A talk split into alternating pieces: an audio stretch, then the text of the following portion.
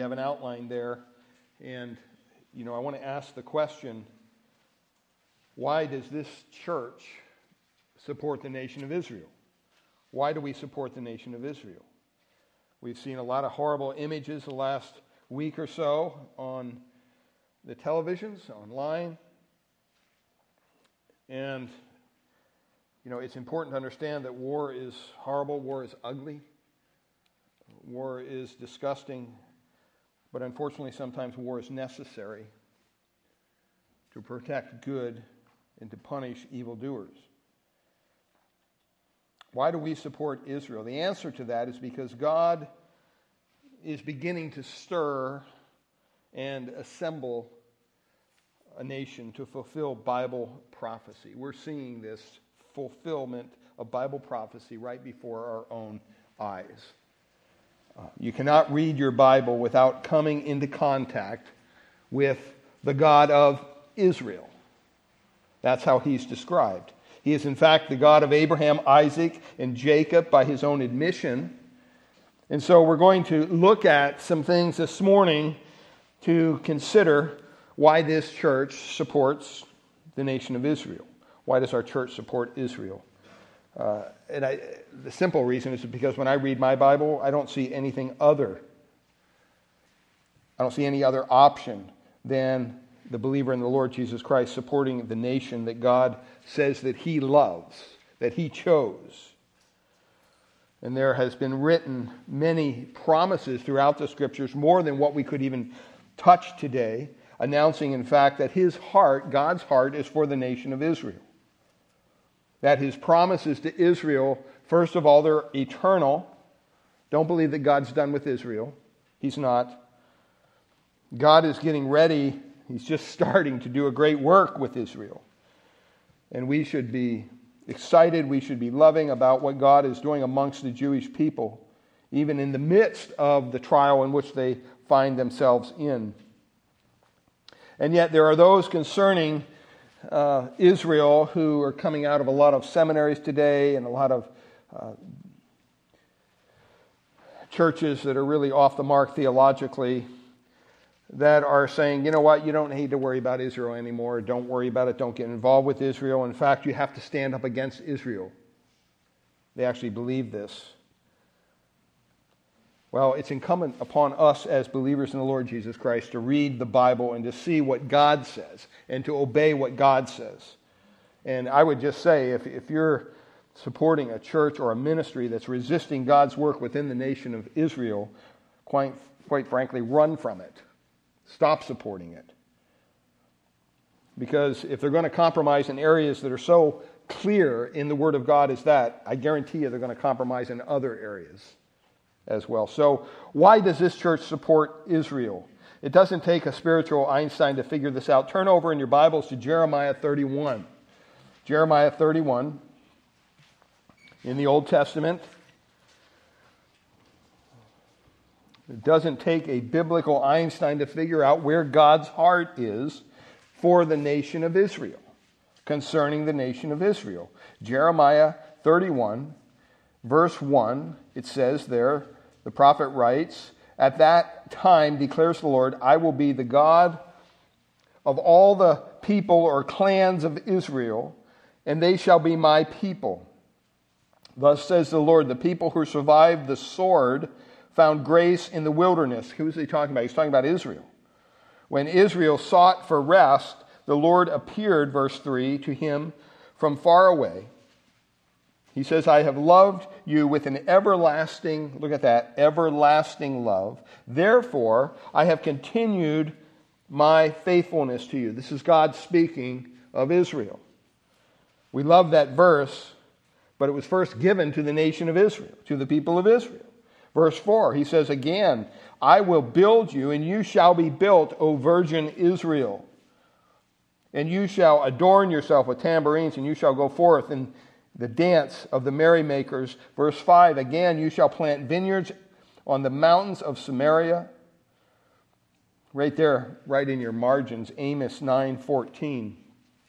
Amos 9:14, which says this, In, in Amos 9:14, God says, "I will restore the fortunes of my people Israel, and they shall rebuild the ruined cities and inhabit them. They shall plant vineyards and drink their wine, and they shall make gardens and eat their fruit." Verse 15 says this, "I will plant them on their land." And they shall never again be uprooted out of the land that I have given them says the Lord your God.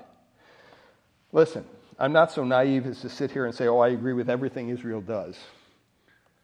There's a lot of politics that Israel's involved with that I don't agree with. It. But you know what? God didn't ask me to agree with their politics. God asked me in His Word to obey the Scriptures because He's doing a work with His people, Israel. And listen, it's, it's wrong to deny the existence of Israel, when we have people in even in our own government, who do this and come out against it.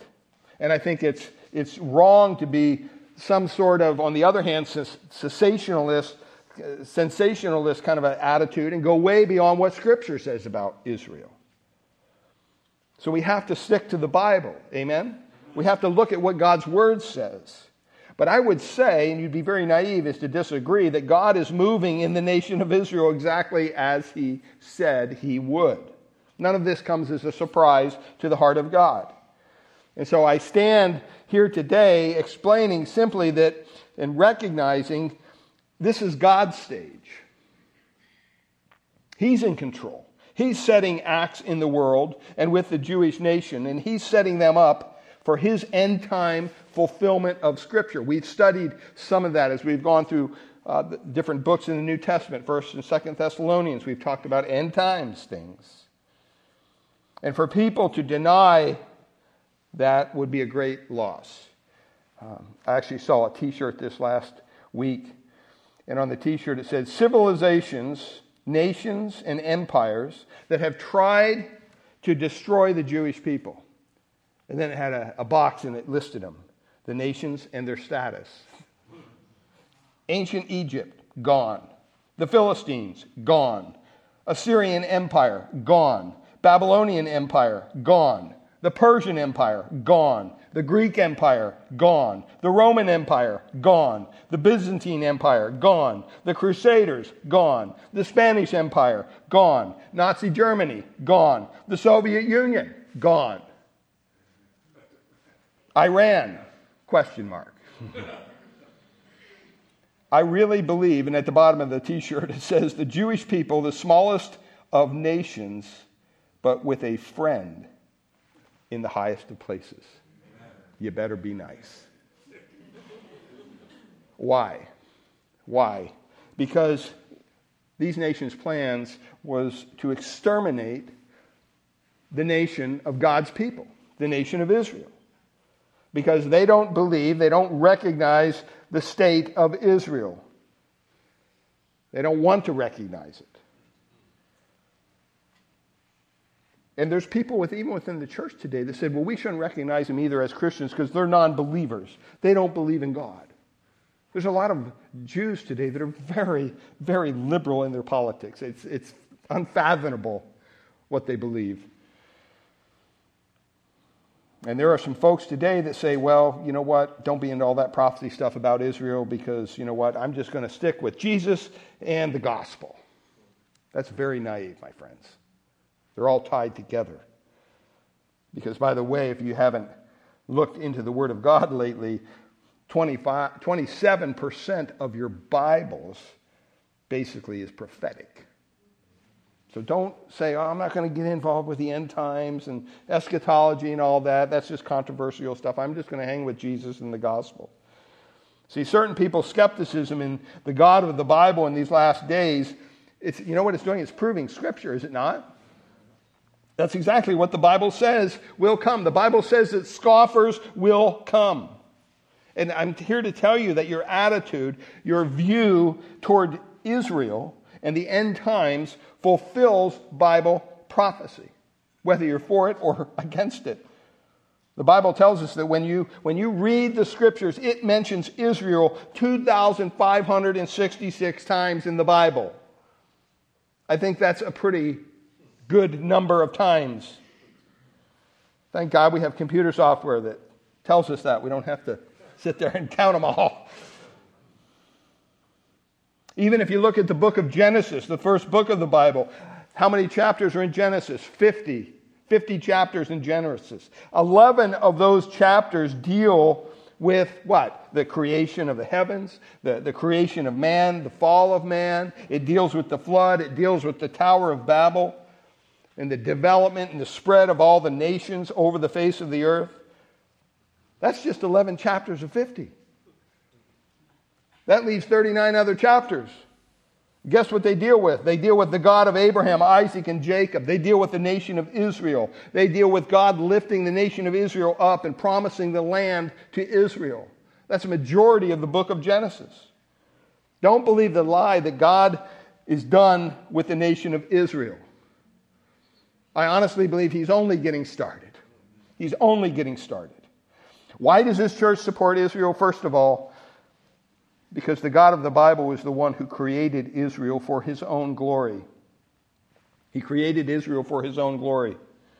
Genesis chapter 12, verses 1 to 3, it's very clear.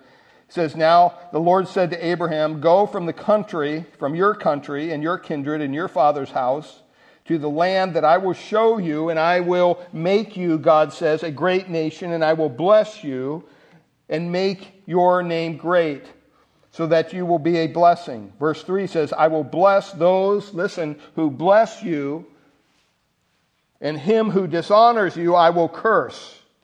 I don't know about you, but I don't want to be under God's curse. I want to be under his hand, the blessing. And in you, all the families of the earth, it says, shall be blessed. Why does this church support Israel? It's not rocket science. It's because God supports Israel. The God of the Bible supports Israel. So why kick against God? God is working in the earth. And if you look, you can see basically, if you look at history, the history of Israel, the history of the Jew, throughout human history, that one word, Israel, really proves the existence of God. If you want proof that a God exists, my one word answer to your question is Israel. Israel. Genesis 15, 18 says, On that day the Lord made a covenant with Abram, saying, To your offspring, listen, I give this land.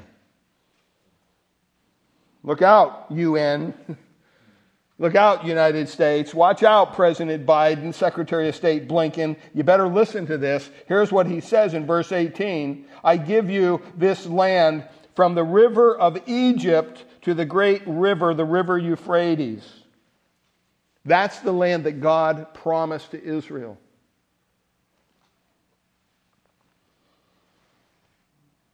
Some people, when they talk about the land of Israel, they say, well, they should go back to the pre 1967 borders. Are you kidding me? You want to go back to 1967? Why stop there? Why not go all the way back? Let's go way back. Israel should return to its original borders. They don't want to hear that. Governments of the world, how well do they know history? It's the God of history who set up Israel's borders. It's his story, by the way, not ours to tell. And he was the one who said that Israel is going to be this big when the promises are fulfilled. The United Nations hasn't seen anything yet. They're going to come unglued when God fulfills his promise to Israel, when they occupy all of their rightful land that was given to them by God. Granted, Israel's got some terrible days ahead, weeks ahead, months ahead, possibly years ahead. Down the road, she's got the tribulation period coming. She's got the time of the Antichrist coming. No doubt a doubt about it. But you know what, beloved? It's not over. It's not over for Israel. In fact, all of the indicators around us indicate that he's going to finish his work with Israel. He will finish it. And when he's done and Christ returns, the Bible says he will establish the borders of that promised land to Israel in all of its fullness. And guess what? It's going to be a lot bigger than it is now. Deuteronomy chapter 7, verse 6 The Lord says this, Deuteronomy chapter 7, verse 6 For you are a people holy to the Lord your God. The Lord your God has chosen you to be the people of his treasured possession out of all the peoples who are on the face of the earth. Verse 7 says, And it was not because you were more in number than the fewest of people. He didn't choose them because they're just a bunch of people. That the Lord has set his love on you and chose you. It wasn't because of that. For you were the fewest of all peoples, he says. Verse 8, But it was because the Lord loves you and is keeping the oath that he swore to your fathers, because God is a promise keeper, not a promise breaker. That the Lord has brought you out with a mighty hand and redeemed you from the house of slavery, from the hand of Pharaoh, king of Egypt. Listen, God keeps his promises. That's a good thing. That's a good thing for us to understand that God keeps his promises, not only to Israel, but to us. Us. So, why does this church support Israel? Well, first of all, he created Israel for his own glory. Secondly, it's because the God of the Bible is the one who is jealous for Israel. He's jealous for Israel. Read your Bible, get on the right side of the Bible. You read your Bible and you try to get on your side of the Bible. You try to make the Bible say what you want it to mean. That's ridiculous. Don't do that. Read your Bible and get on what God says. Understand. And there's been many foolish people throughout the history of the church who want to divorce somehow God's promises to Israel and say, well, they don't apply anymore because Israel's living in disobedience, so now we're going to take all those promises and we're going to transform to God's people, the church. So Israel is irre- irrelevant irrelevant. That's called, by the way, replacement theology. The replacing God's promises that He made to the nation Israel, and they're saying, well, they don't apply to Israel anymore. Now we're going to apply them to the church. How foolish that is. That's false doctrine. That's not only the manipulation of Scripture, my friends, that, that's really a, a revision of history. It's taking from God, it's robbing him of his intent. He will fulfill his plan for Israel. He created her and he's jealous for her, the Bible says. I mean, I'm not the prophet or a son of a prophet, and I'm not saying you'll see this in the next day or weeks, but I'm saying that we are living in a time today that is incredible. It's amazing because you can sense it in your, in your gut with all of your discernment. We're about ready to see something radical happen when it comes to the nation of Israel. And the Word of God says that he who keeps Israel does not slumber, he does not sleep. Anybody who's messing with Israel is going to get into a major problem. They're not going to have a tr- problem with me. They're not going to have a problem with the UN or the United States. They're going to have a problem with the Holy One of Israel, who says, I'm jealous for my people, the land of Israel. He has set his heart upon them. He's jealous for them. Exodus chapter 34, verse 14 says this You shall worship no other God, for the Lord, whose name is jealous, is a jealous God. Jealousy in a holy way, not in a way that we think of it as a sinful way. God loves his people Israel. Turn over to Ezekiel. Ezekiel chapter 37. He continues here and he, he talks about the house of Israel. Ezekiel 37, look at verse 11 Ezekiel in the Old Testament there, and he said to me, Son of man, these bones are the whole house of Israel. Behold, they say, Our bones are dried up, and our hope is lost. We are indeed cut off. Therefore prophesy and say to them, Thus says the Lord God, Behold, I will open, listen, your graves and raise you from your graves, O my people, and I will bring you, what's it say? I will bring you into the land of Israel. Verse 13, and you shall know that I am the Lord when I open your graves and raise you from your graves, O my people.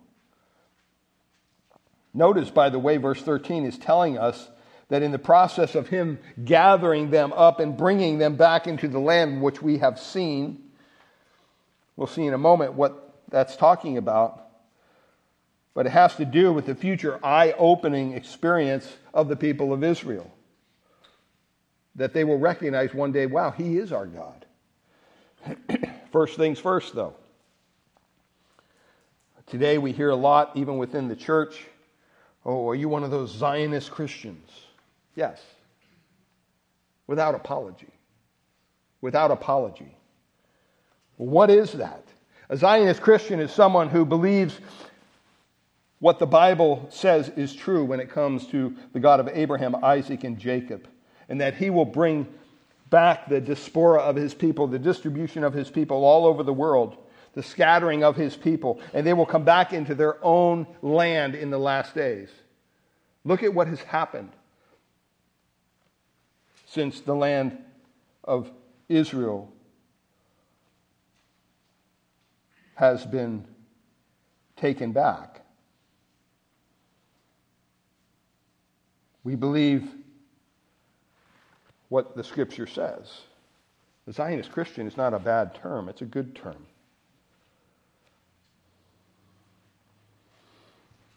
Why are we that? Because God is Zionist. God, God is for Israel. He loves Israel. He loves Jerusalem. He's drawn his people from all the corners of the earth. Read somewhere like Isaiah 43. That's what he says there. And in Ezekiel here, he's, he's announcing this same thing. And to, to not deny the fact that God is going to bring his people back is to deny the promises of God. And I think that would only come from someone who would hold a what we call replacement theology position. They don't recognize Israel. And that's a sign of the end times as well. People will falter in this area. There are many in the church today who are putting down Israel. They're denying its existence. It's ridiculous. God says He's going to bring them back at a time when they would be unbelieving in Him. That's what Scripture says. It's amazing. Look at verse 14. You see the result of this. He says he's going to open the graves and raise you from the graves, O my people. Verse 14 Ezekiel 37, and I will put my spirit within you, and you shall live, and I will place you in your own land. Then you shall know that I am the Lord. I have spoken, and I will do it, declares the Lord. Jump all the way down to verse 21 of Ezekiel 37.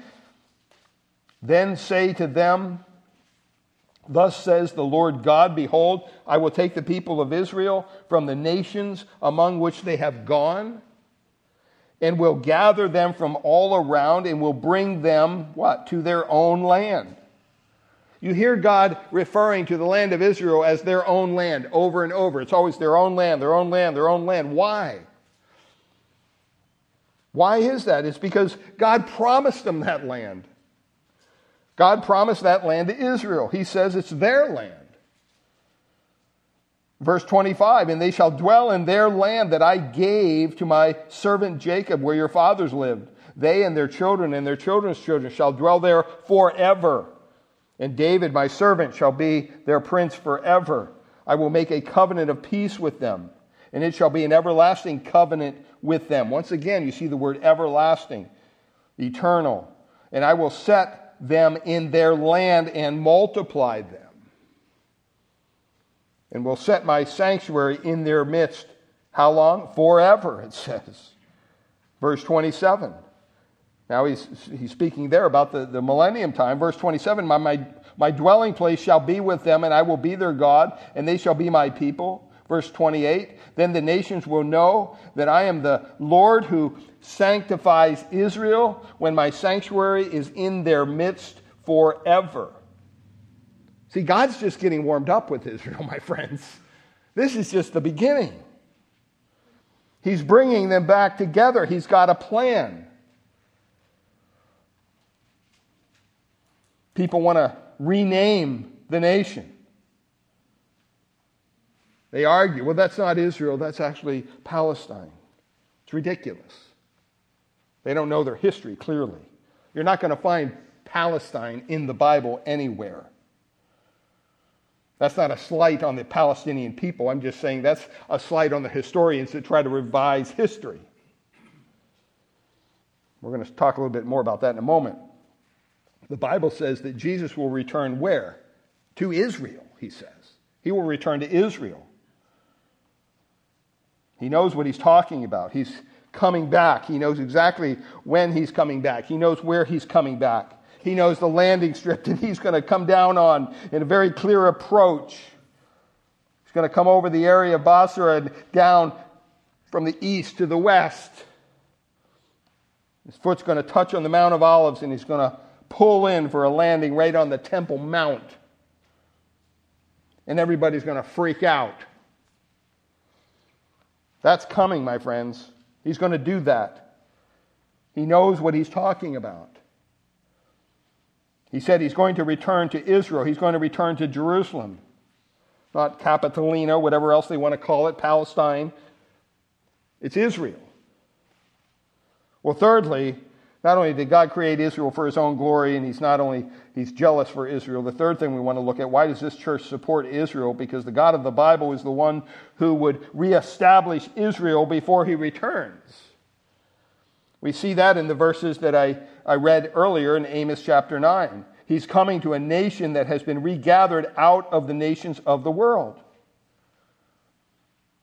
Amos 9, 14 to 15 going to restore the fortunes. Verse 15 I will plant them in their land. Never shall they be uprooted again out of the land which I gave to them, says the Lord.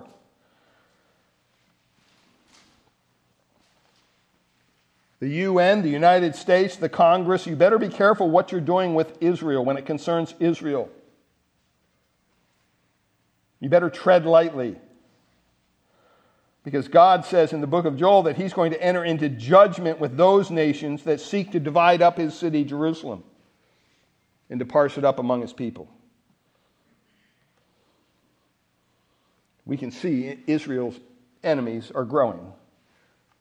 That's a fulfillment of biblical prophecy. They're going to seek to destroy Israel as a people. They've tried many times. Psalm 83, verse 2 says, For behold, your enemies make an uproar. Those who hate you have raised their heads. Verse 3, it says, They lay crafty plans against your people. They consult together against your treasured ones. Guess who that is? That's Israel. Don't think this was just a handful of terrorists crossing the border into Israel and taking some innocent people hostage and killing some other ones. Oh, it's just another thing that goes on over there. No, this was far, far worse. We haven't seen anything like this since the Holocaust. This was very, very planned, very purposeful. To be able to do this under the nose of Israeli intelligence, let alone our own intelligence what they did a week ago Saturday was very well planned, and it was very well funded, by the way. We better be careful. Verse 4 says, They come, they say, Come, let us wipe out as a nation. Let the name of Israel be remembered no more. Have you read some of the charters of Hamas, the PLO, Iran? They're not satisfied with occupying any land. They don't want the land. They want death to Israel. Verse 5 says, They conspire with one accord. Against you they make a covenant. What we're seeing fulfilled today is a 3,000 year old prophecy. this war that's going on now is being fulfilled right before our eyes. Isaiah 43, verse 1 says, But now says, Thus says the Lord, He who created you, O Jacob, he who formed you, O Israel, here's what he says to him Fear not. Fear not. For I have redeemed you. I have called you by name. You are mine. When you pass through the waters, I will be with you. And through the rivers, they shall not overwhelm you. When you walk through the fire, you shall not be burned, and the flame shall not consume you. Verse 3 For I am the Lord your God, the Holy One of Israel, your Savior. No, they don't recognize it yet, but they will one day. He says, I give Egypt as your ransom, Cush and Seba in exchange for you, because you are precious in my eyes. This is God talking of Israel, and honored, and I love you. And I give men in return for you, peoples in exchange for your life. Fear not, for I am with you. I will bring your offspring from the east, and from the west I will gather you. it's amazing how many Jews have left from all over the world in the past many years to what? To return to their homeland, Israel. From all over the world. You have people from Africa, you have people from Russia, you have people from everywhere. And even now, we have people leaving the United States to go back to fight with the IDF against this terrorist group.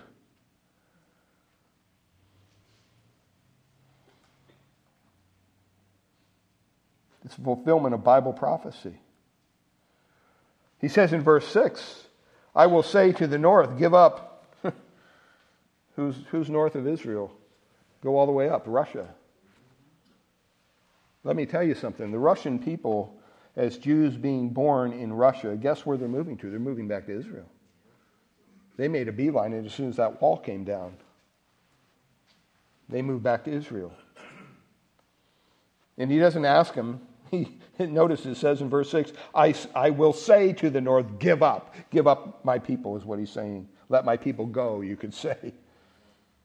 And to the south, do not withhold. Bring my sons from afar and my daughters from the end of the earth. Verse 7 Everyone who is called by my name, whom I created for my glory, whom I have formed and made. This is an exciting time we're living in. Yes, it's tragic, it's horrible to see what's going on but it's also, you can recognize the hand of God when you read the Bible. Why do we support Israel? Not only because God created Israel for, her, for his glory and that he's jealous for Israel, and he would reestablish Israel before he returns, but fourthly, the God of the Bible is the one who would cause Israel to be born, listen, in one day. In one day. Because this is what the scripture says. In Isaiah 66, verse 8, Isaiah 66, verse 8, it says this Who has heard such a thing? Who has seen such things? Shall a land be born in one day? The prophet asks. Shall a nation be brought forth in one moment? For as soon as Zion was in labor, she brought forth her children. I mean, if you're a skeptic of what the Bible says, check this out he speaks it to a nation that was a nation, and then the assumption basically is that they would no longer be a nation. So just see if that fits any other country in history. It doesn't. And then they would become a nation again. Not over the course of a great struggle, not through the course of many wars, but it says in one day. Something would happen in that one day that a nation that was a nation, seeks to be a nation, would become a nation again. And it would happen in one singular day. I, I, I, honestly believe the nation of Israel proves the existence of God because on one day, May 14th, 1948, God raised up Harry Truman to stand in defense of Israel there at the United Nations and declare, and the world followed our lead because at that time we were worthy of people following us. we were a powerful nation then, and they would follow us at the time. God set all that up, by the way, having us lead and win in the Second World War. The nations of the world were indebted to this nation financially for that great liberation that we secured, along with our allies. And guess what? God set that all up. Why did He set all that up? All that was set up for May 14th, 1948.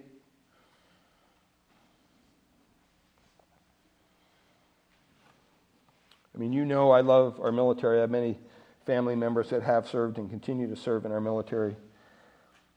But it's staggering when you stop and think about it.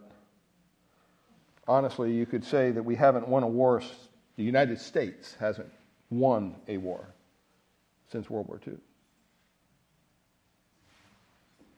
That's hard to hear, but it's true. And on May 14th, 1948, a clock started ticking about the end times. And I believe it was the most significant end time event, the birth of the nation there of Israel. Well, also, we believe support for Israel because it's the God of the Bible who will judge the nations regarding Israel.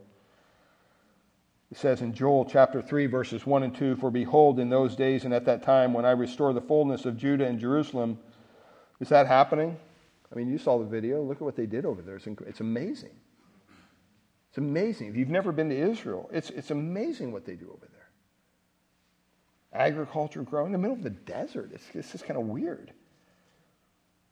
Says, I will gather all the nations and bring them down to the valley of Jehoshaphat. Notice, it's not the valley of Armageddon. It's not Megiddo. It's the, the valley of Jehoshaphat. That's the, the Kidron Valley. This is going to take place at the end of the tribulation period when Christ establishes his kingdom. Daniel chapter 12 gives us more about the exact dates and all or days and all that stuff, how many days it's going to take Jesus to change the nations, uh, the Messiah. Verse 2 says, I will gather all the nations, Joel 3, and bring them down to the valley of Jehoshaphat, and I will enter into judgment with them there on behalf of my people and my heritage, Israel because they have scattered them among the nations and they have divided up my land. God does not look favorably on that. The land was promised to Israel by God Himself. Whose land is it? God says, It's my land. You mess with Israel, my friends, you're messing with God.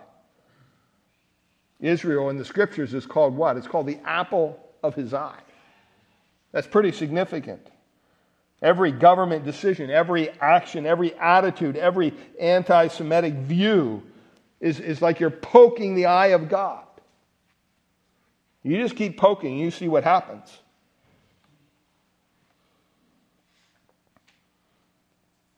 In Matthew chapter 25, Jesus here is speaking regarding to that time, to this valley of Jehoshaphat. Matthew 25, verse 31, he says, When the Son of Man comes in his glory, this is the second coming, and all the angels with him. Then he will sit on his glorious throne. Verse 32 Before him will be gathered all the nations, and he will separate people one from another as a shepherd separates the sheep from the goats. And he will place the sheep on his right and the goats on his left. And the king will answer them Truly I say to you, as you did it to one of the least of these my brothers, you did it to me. Who's he talking about? He's talking about Israelites. That's a big divide there. There'll be those who are, that are the goats and those that are the sheep separated. And who is he separating? This is not the church. He's not judging the church at that moment. That's not you. That's not I if we've trusted in Christ. He's judging the nations, he says, because of how they treated Israel during this tribulation period. You know who comes out of this well, by the way? Jordan comes out pretty good according to the Bible. Egypt comes out pretty good according to the Bible. These are, these are nations that kind of understand.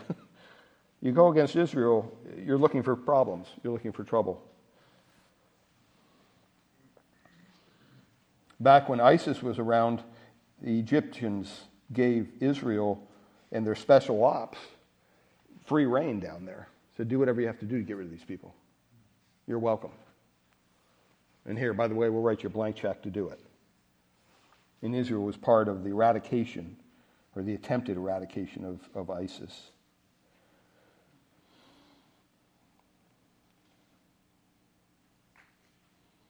Sheba and Dedan come out well, which is our modern vernacular we call Saudi Arabia. They're going to fare pretty well at that time. See, those who are gentle, those who are kind to the Israeli people, will get to live on into the millennial kingdom. Those who are hostile towards Israel will be taken away into judgment. God deals harshly with those who go against the nation Israel. Sixthly, it's the, because the God of the Bible is the one who will preserve Israel at the coming of Christ.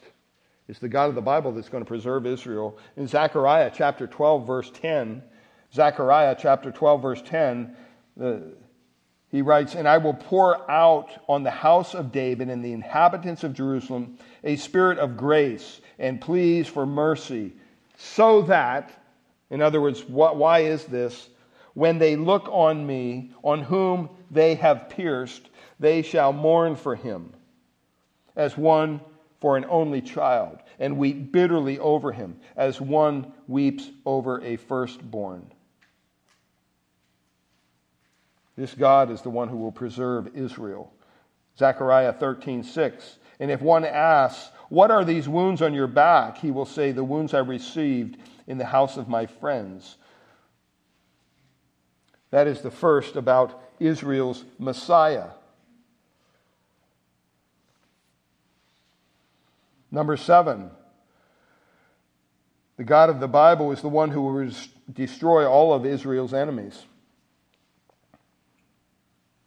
That's what the Bible says. He will destroy all of Israel's enemies one day.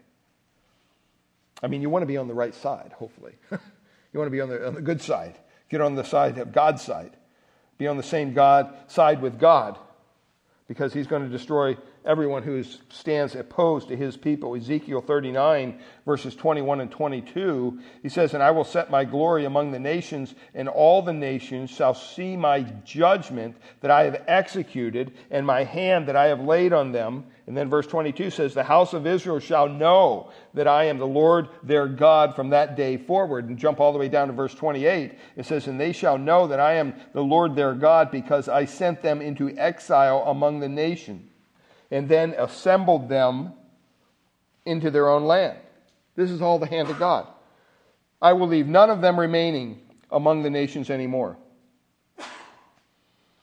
Did that happen? Absolutely. Why? Don't mess with the apple of God's eyes.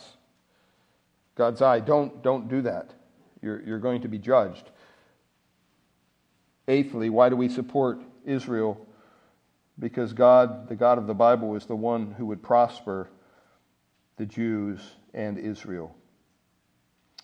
Even through, you could say this, even through the Holocaust of Israel, you read Deuteronomy 32, for example. Uh, and what about Psalm 102, verse 13? It says, "In you will arise and have pity on Zion. It is the time to favor her. The appointed time has come. Verse 14, for your servants hold her stones dear and have pity on her dust. You ever go over to the land of Israel, you see people bowing down and kissing the dirt. Verse 15 Nations will fear the name of the Lord, and all the kings of the earth will fear your glory. For the Lord builds up Zion, he appears in his glory. See, God says he will prosper the land of Israel. And he's already begun doing that, as we saw in the video.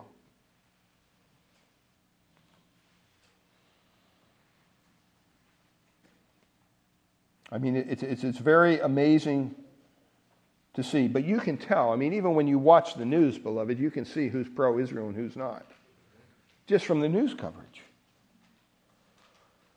You watch, even when Israel isn't in a war, when you watch footage on any newscast, other than maybe a handful of conservative ones, what do they show? They show bombs and terrorists and smoke billowing from. It's not like that over there. I've been there. I've never felt so safe as when we were in Israel.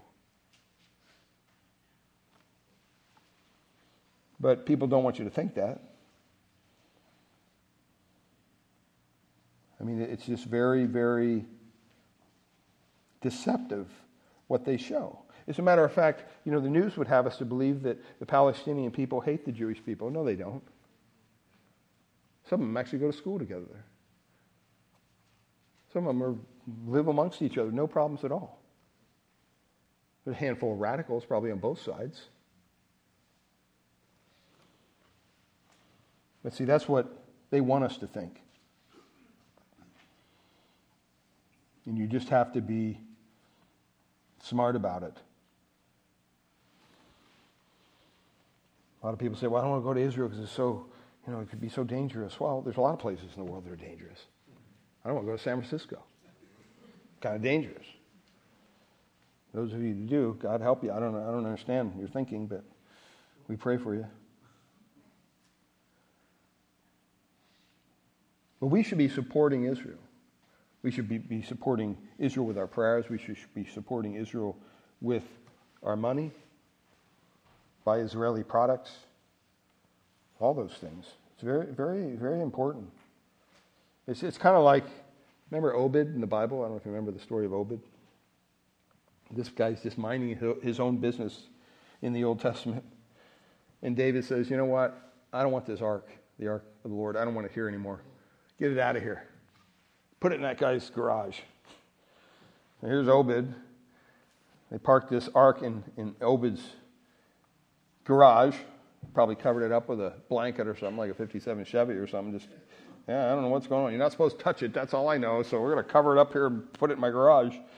And guess what happened to Obed? All of a sudden, this farmer, all of a sudden, he starts harvesting his carrots and his pomegranates and his almonds, and he doesn't stop harvesting, he just keeps harvesting. Incredible blessing upon Obed for taking in the ark. And everybody around Obed's going, What's up with this guy? What kind of fertilizers he's using? See, the ark represented the presence of God. And because he allowed it to be stored there on his property, he was blessed. Finally, they figured out wow, that he's blessed because the ark's there. And David could get that ark back here. We want the ark back, right? The idea is you need to support Israel. Get connected with Israel, pray for them. Number nine, why do we support Israel, this nation of Israel? Is because the God of the Bible is the one who will make Jerusalem and Israel the focal point. Hello? Zechariah 12, 2 and 3. Behold, I am about to make Jerusalem a cup of staggering to all surrounding peoples. The siege of Jerusalem will also be against Judah on that day I will make Jerusalem a heavy stone for all the peoples. All who lift it will surely hurt themselves, and all the nations of the earth will gather against it. That's not yet been fulfilled yet, but it's definitely on the stage, clearly. I mean, think about it. You have Jerusalem, this, this beautiful city. All the eyes of the world are focused on it. It doesn't even have an airport. No airport, no oil, no river, nothing else. I mean, it's just none of that stuff. And yet, it's the number one city that appears in newsprint all over the world. Go figure. As a matter of fact, you can even go so far as to say when, when nations and their leaders are kind of planning and figuring out what to do with their own commerce and their own militaries and things like that, the one question that always arises, it doesn't matter what country it is, is how would this affect Israel? All their eyes are focused on Israel, this tiny little nation.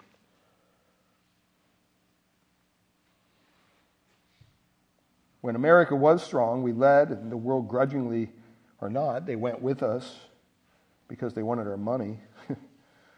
so as we supported Israel, they supported Israel. Guess what? The money's gone, folks. We don't have any more money. we're, we're so far in debt, we'll never get out.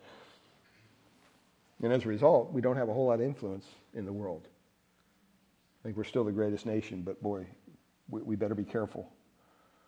We've got the greatest military made of the greatest people. But listen, they don't let them do their job. They don't let them do their job. You have all these politics involved. And rather than just go out and kill the enemy like a military is supposed to do, well, you can't do that. You know, are they really? You got to answer all these questions first. And guess what happens? A whole lot of people end up getting hurt.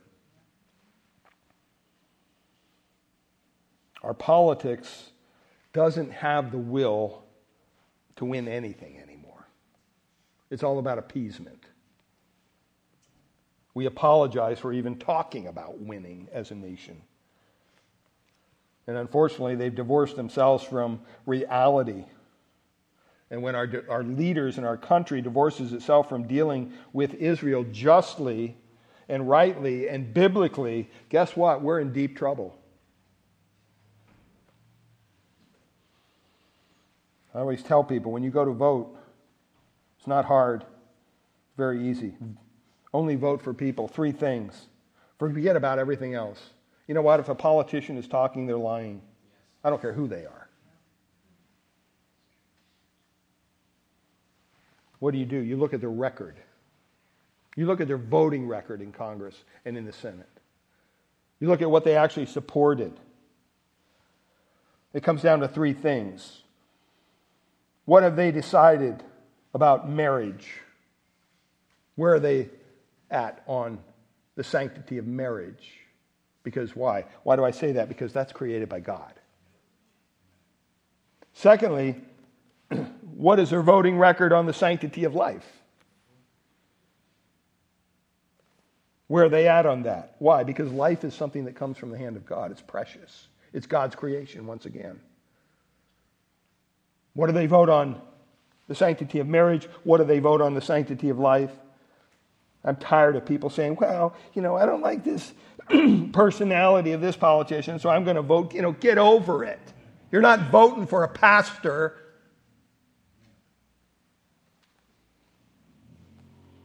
You're voting for someone who stand up with some moral fiber and do the right thing. And it's not hard to figure out which political group today supports the death of unborn children. Yes, even up until they're born. And which one doesn't? It's not rocket science. Marriage, sanctity of life. And thirdly, look at their voting record when it comes to the nation of Israel. I'm just saying.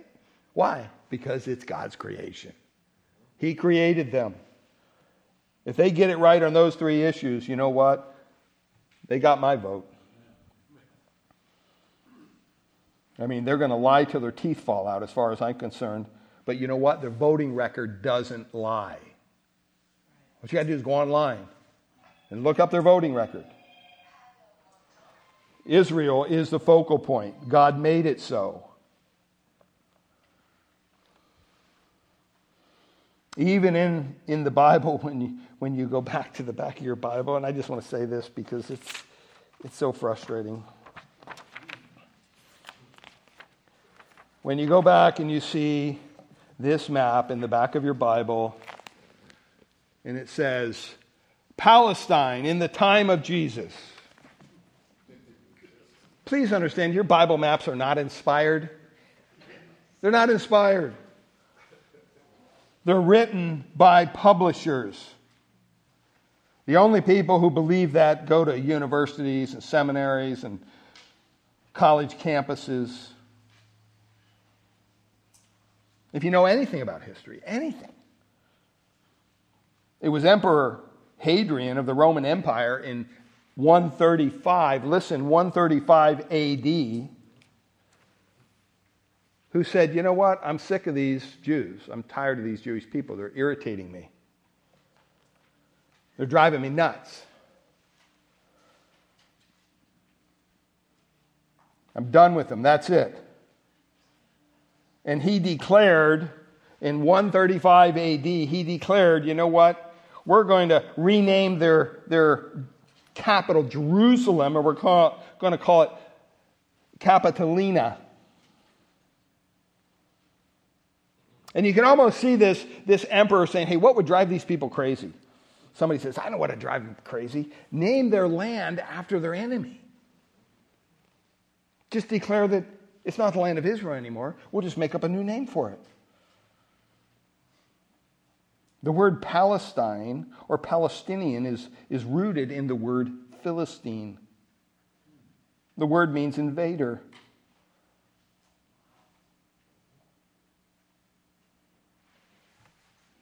I mean, we have to get clear on this. The next time somebody says, I'm Palestinian. The only way that that's even possible is that you would have been born in Israel prior to May 14th, 1948. Do you understand that? Because that's the terminology that was used from 135 AD to May 14th, 1948 because the emperor of Rome insulted Israel and said, You know what? I'm going to rename your land after the Philistines, Palestine.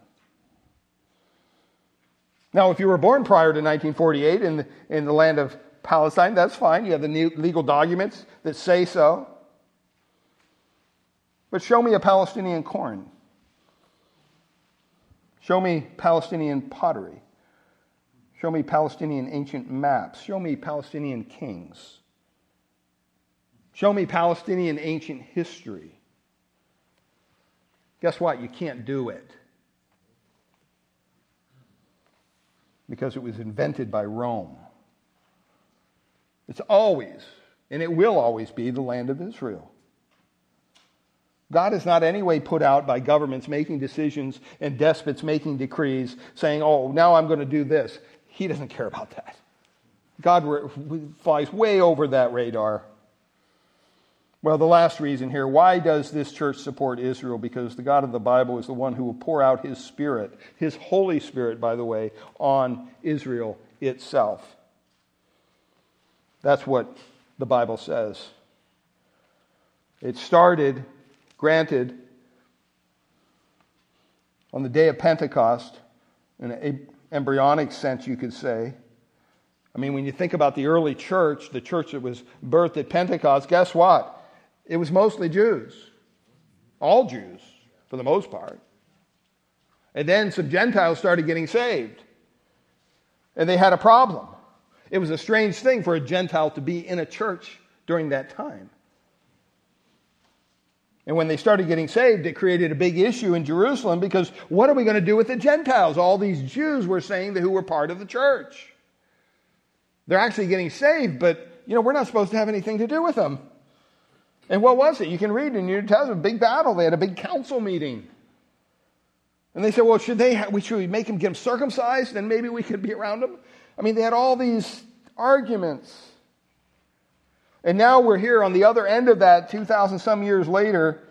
I mean, how close is the Lord's return, beloved? Now, the church, if you look at the church, is what? It's predominantly Gentile. Is it not? Yeah, there's a couple scattering of, of Messianic Jews in the midst, but for the most part, it's mostly a Gentile church. This is an amazing time we live in. But God is about ready to take his church out of here. Amen? And when that happens, make no mistake about it. You know what? Some people say, oh, that's when the Holy Spirit leaves the face of the earth. No, he doesn't. The Holy Spirit is God. The Holy Spirit dwells everywhere, all the time. He doesn't leave, he steps aside. He kind of says, okay, you know what? if, you want, if you want to do this evil stuff, go ahead. I'm going to let you do it. The Bible says that at that time he will focus upon the nation of Israel and he will pour out his spirit on his people to the extent that you will have 144,000 Jews. If you read your book of Revelation, there's never been 144,000 Jews on fire for the Lord before. That's going to happen. The Bible says they got to be all men, they're virgins, and they have to speak Hebrew.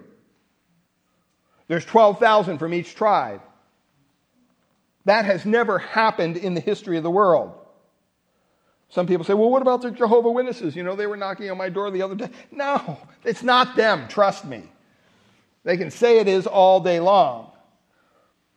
These guys, these 144,000 of the book of Revelation, are going to preach. I mean, can you imagine having 144,000 Apostle Pauls preaching all over the world? I mean, Apostle Paul was one man. And look at how God used him. Can you imagine having 144,000 of him? is coming. My theology says we're going to be watching from heaven, amen? but the Holy Spirit is going to be poured out on the nation of Israel, on the people of God. Why does this church support Israel? I guess you could ask the question another way why don't you? Why wouldn't you as God's people? What's your view concerning Israel? Well, I read a book or I read a news article. What's the Bible say? What does the scripture say about Israel? Because listen, if there's no Israel, there's no salvation. If there's no Israel, there's no return of Jesus Christ. If there's no Israel, there's no throne of David. Think about that. Jesus has never sat on the throne of David. And if there's no Jerusalem to house the nation of Israel, to have the seed of David established for the Messiah, to have the son of David sit on it, then guess what? We, we must be following the wrong Jesus. If there's no Israel, there's no millennial reign of Christ. If there's no Israel, there's no God keeping his promises to Israel. Last time I checked in the Bible, our God is a what? A promise keeper. He's faithful to his promises. And that's great news because guess what? There is an Israel. Every time you utter the name Israel, every time you see the name Israel, you should be saying, Praise God. Praise God for Israel.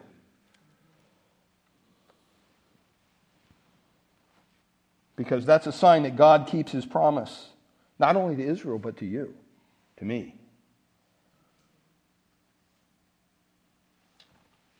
I'm not Jewish, but I've been grafted in.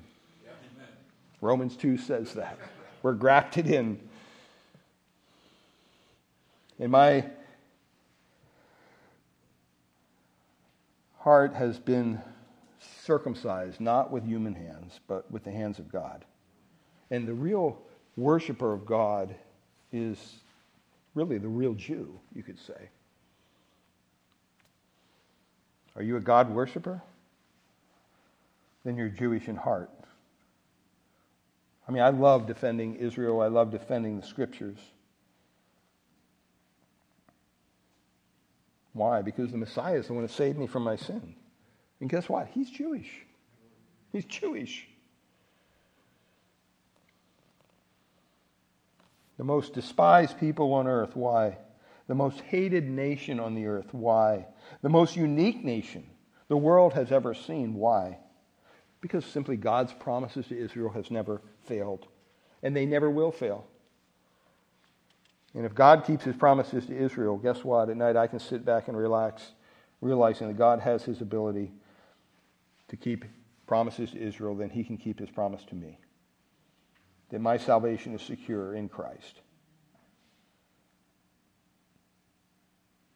And if you keep your view of Israel biblical, a biblical view of Israel will always be on the right side. You'll never be wrong. That's very arrogant to say that, but it's true because it's not your logic that wins the day.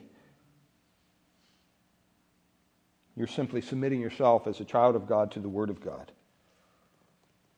And last time I checked, God's not impressed by big numbers.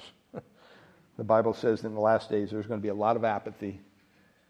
The Bible tells us that when Christ returns, will he even find faith on the earth? This is an amazing time to know what you believe and why you believe it. Study your Bibles. Understand that God's Word is true. What you're hearing in the news, what you're seeing in the print, and the online is probably not.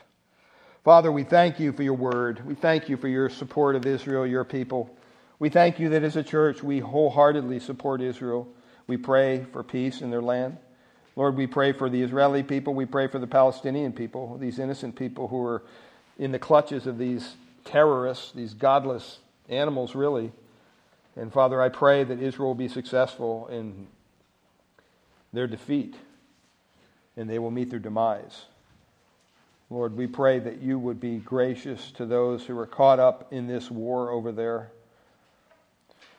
Lord, we pray for those who are being held captive even now. Pray for our government that you would give them wisdom beyond their ability to do what's right to do the just thing. And Father, I pray that our support for Israel would not waver as we see images and loss of human life grow, it's going to go up, it's not going to go down. And Father, we pray that you would intercede as only you can and stay your hand of judgment. Pray that many would come to Christ through this period of time. And Lord, we thank you for your promises to Israel because they're, they're in fact promises to us as well as your people. And Lord, we thank you that you do not sleep, you do not slumber, that your hand is continuously sovereign over all these things. And I pray that we would look at it in that light, that we would not worry, we would not fret. But Lord, we would know that you hold us in the palm of your hand and we are secure in Christ. And so, Father, we pray that you would bless our time of fellowship with the baby shower afterwards and, and pray that you would uh, just uh, bless our conversation as well and give us uh, time this week to pray, pray for peace in your land. We thank you and we praise you in Jesus' name. Amen. Amen.